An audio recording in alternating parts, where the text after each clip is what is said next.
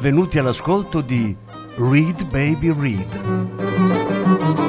un programma di reading letterario radiofonico a cura di Franco Ventimiglia e Claudio Desser.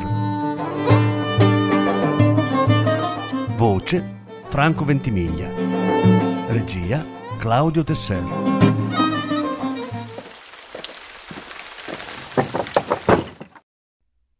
Thomas Mann La morte a Venezia. Lettura in otto parti. Prima parte.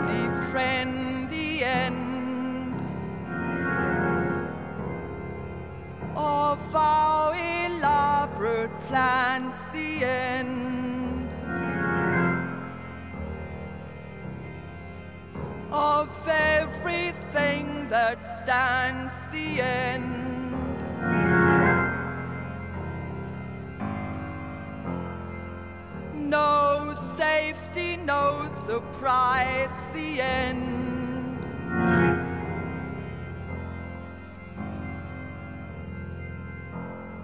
I never look into your eye again.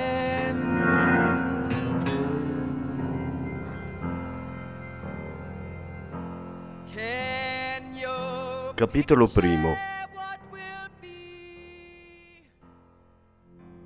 Gustav Aschenbach, o von Aschenbach, come ufficialmente suonava il suo nome, dal giorno del suo cinquantesimo compleanno, in un giorno di primavera di quell'anno che per mesi e mesi aveva mostrato al nostro continente una faccia tanto minacciosa, aveva intrapreso da solo una lunga passeggiata partendo da casa sua nella Prinzregenstrasse di Monaco.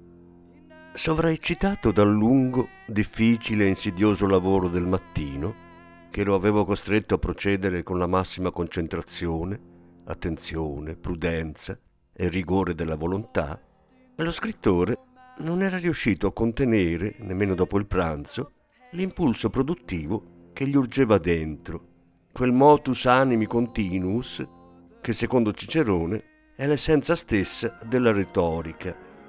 Ne aveva potuto trovare ristoro nel sonnellino, che a compensazione dell'esaurirsi sempre più rapido delle sue forze, era ormai così necessario una volta nell'arco della giornata. Così, subito dopo il tè, aveva cercato di uscire all'aperto, nella speranza che l'aria e il moto lo avrebbero rimesso in sesto e gli avrebbero procurato una serata proficua. Si era ai primi di maggio dopo settimane fredde e umide era subentrata una falsa estate. Il giardino inglese, anche se appena tenero di foglie, era afoso come d'agosto e nei pressi della città brulicava di gente e di carrozze. Da Aumeister, dove lo avevano condotto viali che si facevano via via sempre più tranquilli, Aschenbach aveva sostato un poco e osservava il giardino della birreria, popolato da gente alla buona, dove ai bordi stazionavano alcune vetture di piazza e carrozze signorili.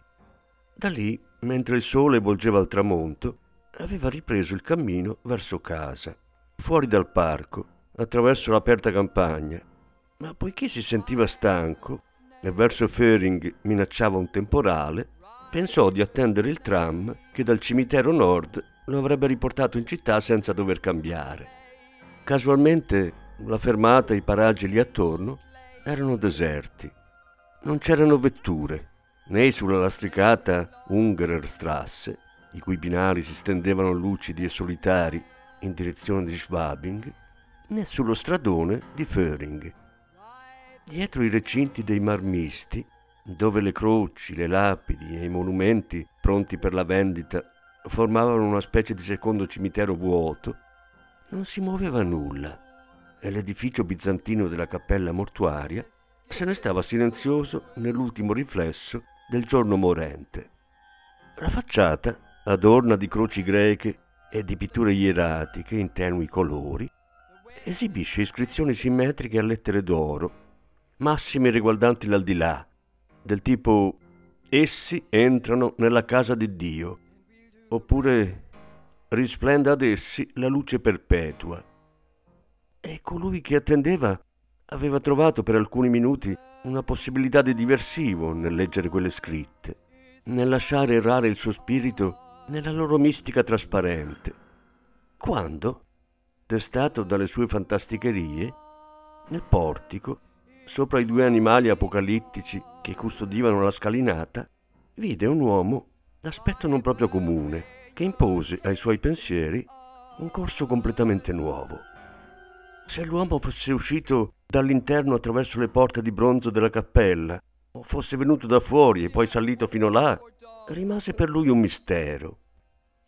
Naschenbach, senza approfondire troppo la questione, propese per la prima ipotesi. Di media statura, magro, senza barba, con un naso particolarmente camuso, l'uomo apparteneva al tipo a pelo rosso, ne possedeva la pelle lattea e lentigginosa. Evidentemente non era uno di razza baiuvara, come almeno sembrava indicare il cappello di paglia a tese diritte che gli copriva il capo e dava al suo aspetto quel che di straniero di chi viene da lontano. Certamente l'uomo portava sulle spalle il tradizionale sacco da montagna.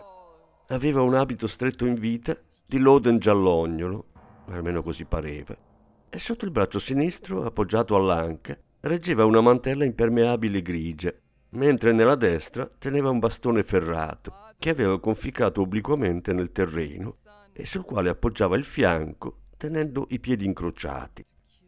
Con la testa eretta, così che sul collo magro che spuntava dalla camicia sportiva lasciata aperta sporgeva forte e nudo il pomo d'Adamo, l'uomo guardava con attenzione l'orizzonte con occhi incolori dalle ciglia rossastre, divisi profondamente da due rughe verticali che armonizzavano bizzarramente con il breve naso rivolto all'insù.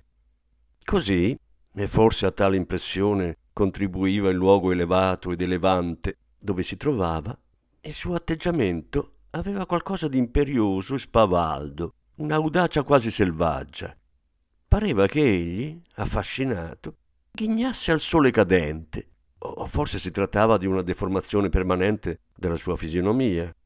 Certo le sue labbra apparivano troppo corte, completamente ritratte dai denti, di modo che questi, visibili fino alle gengive, sporgevano lunghi e bianchi. È possibile che Aschenbach, nel suo esame tra il distratto e l'inquisitorio dello sconosciuto, avesse mancato di discrezione, perché d'improvviso s'accorse che quegli ricambiava il suo sguardo in modo così bellicoso, così fisso negli occhi, così manifestamente risoluto a spingere le cose fino all'estremo, a costringere l'altro alla ritirata, che Aschenbach, sgradevolmente colpito, si girò e cominciò a passeggiare lungo le siepi, decidendo opportunamente di non badare più a quell'uomo. Un momento dopo l'aveva dimenticato. Ma sia che la sua fantasia fosse stata colpita da quell'aria da vagabondo nella figura dello straniero, sia che fosse entrato in gioco un qualche influsso fisico o psichico, s'accorse con meraviglia di uno strano dilatarsi del proprio essere, una specie di irrequietezza vagabonda, una giovanile frenesia di lontananza, un sentimento così vivo, così nuovo, o da così lungo tempo represso o dimenticato, che egli, con le mani dietro la schiena e gli occhi fissi a terra, si fermò di colpo per sondare quella sensazione nella sua natura e nel suo fine. Era voglia di viaggiare, nient'altro ma in realtà insorta come un accesso, una spinta fino alla passione e anche oltre, fino al parossismo. La sua ansia divenne veggenza, l'immaginazione, non ancora acquetata, dopo le ore di lavoro, forgiava esempi di tutte le meraviglie e gli orrori della terra dalle molte forme. E d'un tratto si sforzò di rappresentarsele. Vide. vide un paesaggio, una palude tropicale, sotto un cielo greve di vapori, umida, lussureggiante e mostruosa, una specie di groviglio primordiale di isole, lagune, bracci di fiumi melmosi, di rigogliosi viluppi di felci, di intricati ammassi di piante turgide, grasse fantasticamente fiorite. Vide dappertutto svettare pelosi tronchi di palme e vide alberi bizzarramente contorti affondare le loro radici aeree nel suolo, nei verdi e ombrosi specchi delle acque stagnanti, dove tra fiori d'acqua bianchi come il latte e grandi come scodelle stavano appollaiati uccelli di forme strane, dal collo infossato dai becchi deformi, che si guardavano immobili. Vide, tra i nodosi rami dei bambù, scintillare le pupille di una tigre in agguato e sentì il cuore battergli di terrore e di una smania inesplicabile. Poi la visione scomparve. Con una scrollata di spalle, Aschenbach riprese la sua passeggiata lungo le siepi degli scalpellini. Egli considerava almeno da quando aveva avuto i mezzi per godere a piacer suo il vantaggio di girare il mondo, i viaggi come nient'altro che una misura igienica, contraria al buon senso e alle proprie inclinazioni, che occorreva comunque prendere di quando in quando. Troppo occupato dai compiti che gli imponevano il suo io e l'anima europea, troppo gravato dal dovere di produrre, troppo alieno dalle distrazioni per amare il colorato mondo esteriore, si era sempre accontentato dell'immagine che ognuno può farsi della superficie terrestre, senza allontanarsi troppo dalla propria cerchia, e non aveva mai avuto la più lontana aspirazione a lasciare l'Europa. Tanto più poi da quando la sua vita aveva cominciato lentamente a declinare, da quando il suo timore d'artista di non compiere la sua opera quel timore che l'orologio possa finire la carica, prima ancora d'aver concluso e dato tutto se stesso. Non poteva più essere un futile grillo da scacciare con un gesto. La sua esistenza esteriore si era quasi completamente costretta nella bella città che ormai era diventata la sua patria adottiva e nella casetta che si era costruito fra i monti e dove trascorreva estati piovose. Quella tarda improvvisa vertigine che lo aveva colto fu quindi presto attenuata e frenata dalla ragione e dalla disciplina alla quale fino da giovane aveva sempre assoggettato se stesso. Egli aveva determinato di portare fino a un certo punto l'opera, che era lo scopo della sua vita, prima di recarsi nella sua residenza estiva, e il pensiero di girare il mondo, cosa che l'avrebbe tenuto lontano per mesi dal suo lavoro, gli pareva del tutto estraneo e in contrasto con i suoi piani, tanto da scartarlo completamente. Eppure sapeva fin troppo bene da quali cause la tentazione fosse scaturita così improvvisa. Desiderio di fuga era, tanto valeva confessarlo, anelito a cose nuove e lontane, sete di libertà, voglia di gettarsi dietro le spalle i pesi, di dimenticare. Fuga dall'opera, dal luogo quotidiano di un lavoro freddo, di una passione ostinata.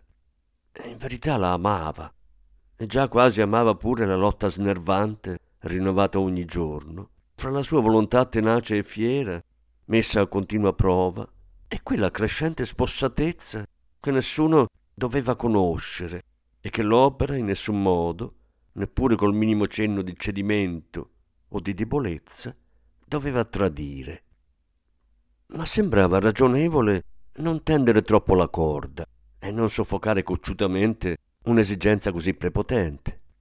Pensò al suo lavoro, pensò al punto in cui anche oggi, come ieri, aveva dovuto interrompere, perché esso non pareva volersi piegare né alla cura paziente né alla rapidità del tratto. Lo prese di nuovo in esame, cercò di superare l'ostacolo, di risolverlo, e abbandonò l'impresa con un brivido di repulsione. Non c'era nessuna difficoltà fuori dal normale, ma ciò che lo paralizzava erano gli scrupoli di un'avversione che ormai aveva l'aspetto di un'incontentabilità non più saziabile. incontentabilità che era stata, fino dall'adolescenza, l'essenza e la natura più intima del talento. Per merito suo egli aveva domato e raffreddato il sentimento, poiché ben sapeva che esso è incline ad appagarsi di allegre approssimazioni e di mezze perfezioni. E ora, il sentimento asservito, si vendicava abbandonandolo, rifiutando di sostenere la sua arte e di darle ali, e si portava via tutto il piacere, tutta la gioia della forma e dell'espressione.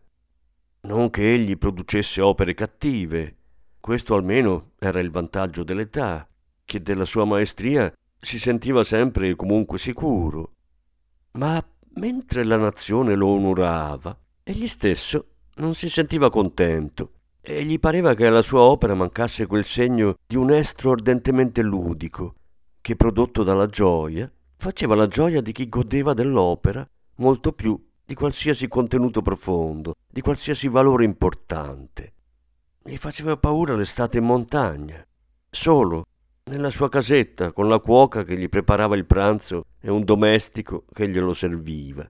Aveva paura dell'aspetto familiare delle cime e delle pareti della montagna, che di nuovo avrebbero circondato la sua malcontenta lentezza. Era necessaria un'interruzione, qualcosa di estemporaneo, da scioperati. Ci voleva aria nuova e sangue nuovo, perché l'estate potesse divenire sopportabile e proficua. Viaggiare dunque, gli sembrava giusto. Non troppo lontano, non proprio fino alle Tigri. Una notte in vagone a letto, una siesta di 3-4 settimane in qualche rinomato luogo di villeggiatura del gentile sud. Così pensava, mentre il rumore del tram elettrico si avvicinava dalla parte della Ungerstrasse e salendo decise di dedicare la serata allo studio delle carte geografiche e degli itinerari. Sulla piattaforma gli sovvenne di cercare con lo sguardo l'uomo dal cappello di paglia, il compagno di quella sosta così ricca di conseguenze. Ma non gli fu possibile, perché non gli riuscì di trovarlo né nel luogo dove era prima, né sul vasto piazzale dove si fermava il tram, né all'interno della carrozza.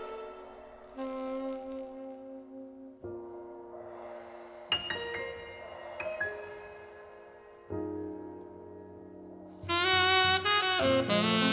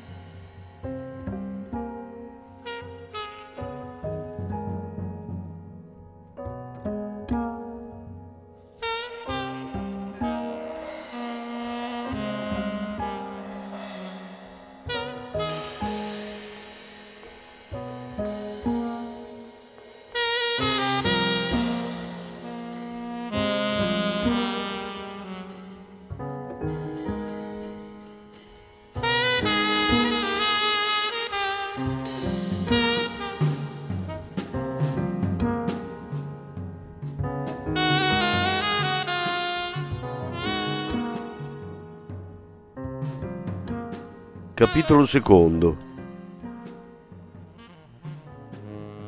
L'autore della limpida e possente epopea in prosa sulla vita di Federico di Prussia è l'artista paziente che con assidua solerzia aveva tessuto quel romanzo simile a un arazzo ricco di figure, intitolato Maya, che radunava così vari destini sotto l'ombra di un'idea, l'artefice del vigoroso racconto Un miserabile, che aveva additato a tutta una gioventù riconoscente la possibilità di una saldezza morale, al di là della più profonda conoscenza del bene e del male.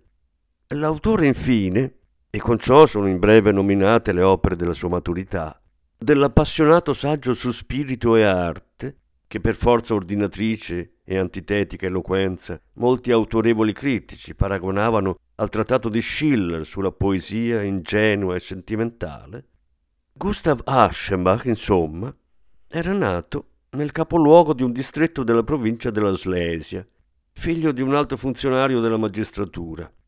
I suoi antenati erano stati ufficiali, giudici, funzionari della pubblica amministrazione, uomini che al servizio del re e dello Stato avevano condotto una vita austera, onorata e modesta.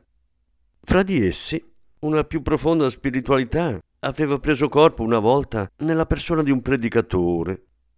Un sangue più impetuoso e caldo era fluito nella famiglia con la generazione precedente, grazie alla madre del poeta, figlia di un maestro di cappella boemo. Da lei gli derivavano, per quanto riguardava l'aspetto esteriore, certi segni di una razza straniera. Il connubio tra la disciplinata integrità burocratica e gli oscuri focosi impulsi avevano prodotto un artista, anzi questo particolare artista. Poiché tutto il suo essere aspirava alla fama, egli si dimostrò, se non proprio precoce, pure, grazie alla fermezza e alla personale pregnanza del suo tono, presto maturo e adatto alla vita pubblica. Ancora liceale si era fatto un nome. Dieci anni più tardi aveva imparato dall'alto della sua scrivania a recitare la sua parte, ad amministrare la sua celebrità e ad essere cortese e significativo nelle frasi di una lettera che doveva essere concisa. Infatti sono molti gli impegni che premono l'uomo di successo e degno di credito. Il quarantenne, sfinito dagli strapazzi e dalle alterne vicende di un vero e proprio lavoro, doveva affrontare quotidianamente una corrispondenza che portava stampigliature di tutte le parti del mondo. Ugualmente lontano sia dal banale che dall'eccentrico, il suo talento era stato curato per conquistare sia la fiducia del grande pubblico che l'ammirato, esigente consenso dei raffinati.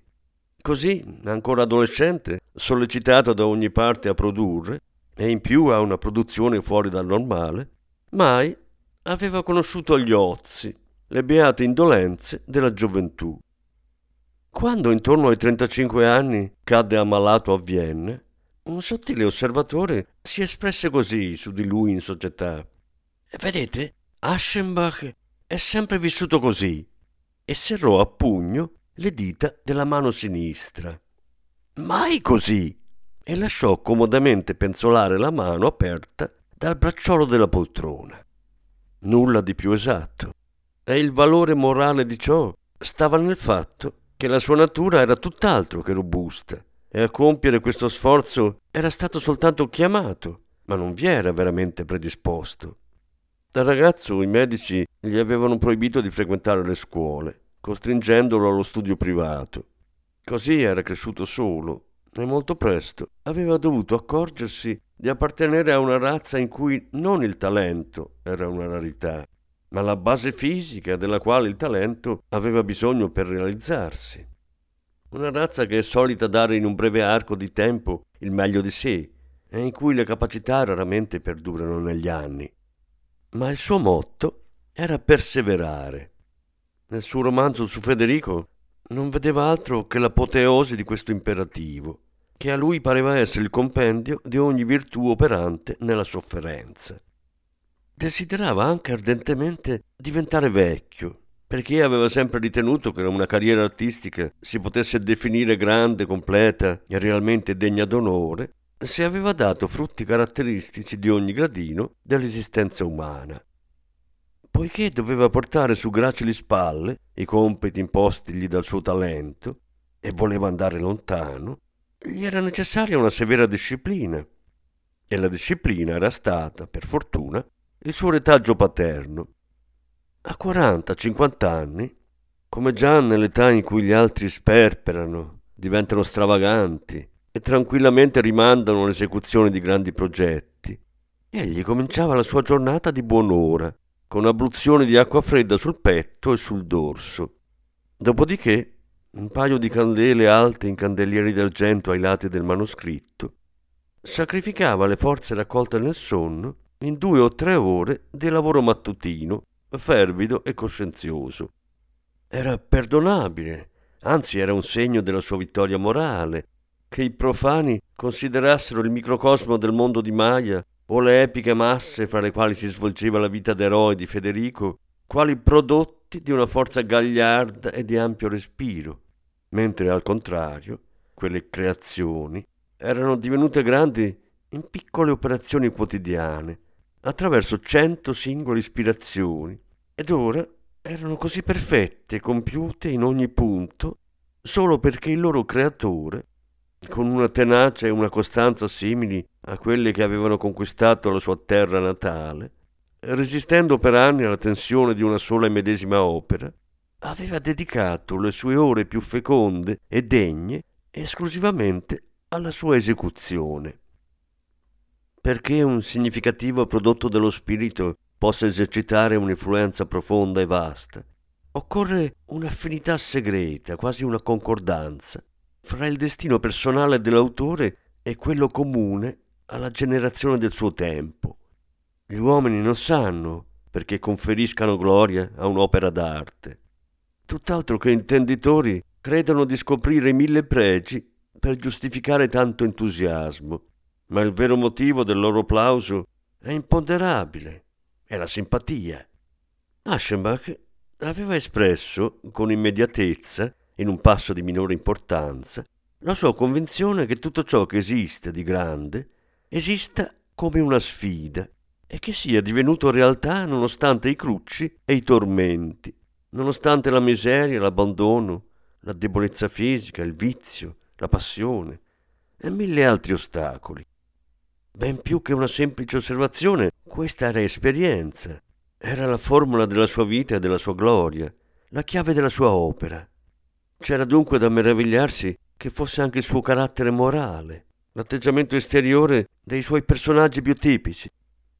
Del nuovo tipo di eroe che lo scrittore preferiva e che ricorreva nelle più varie manifestazioni individuali, un'esegeta sottile aveva già da tempo scritto che esso rappresentava la concezione di una virilità intellettuale e giovanile, che, stringendo i denti in orgoglioso pudore, resta immobile mentre lance e spade le trafiggono il corpo. Bella, geniale e precisa osservazione, nonostante l'apparente impressione di passività, poiché la fermezza di fronte al caso, la grazia di fronte alla sofferenza non significa solo subire, è una forma di azione, un trionfo positivo. E l'immagine di San Sebastiano è il simbolo più bello, se non dell'arte tutta, perlomeno dell'arte di cui si sta trattando.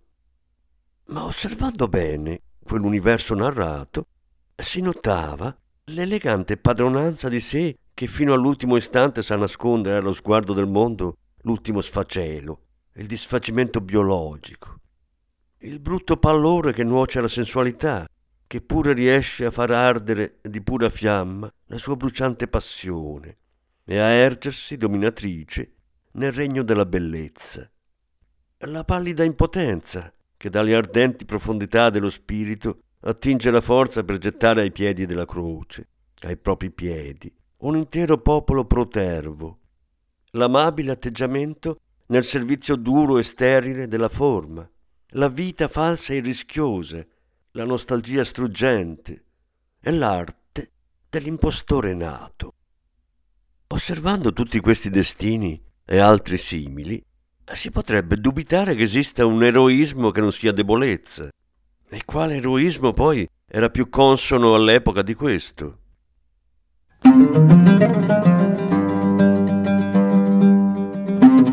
Avete ascoltato Read Baby Read un programma di reading letterario radiofonico a cura di Franco Ventimiglia e Claudio Tesser.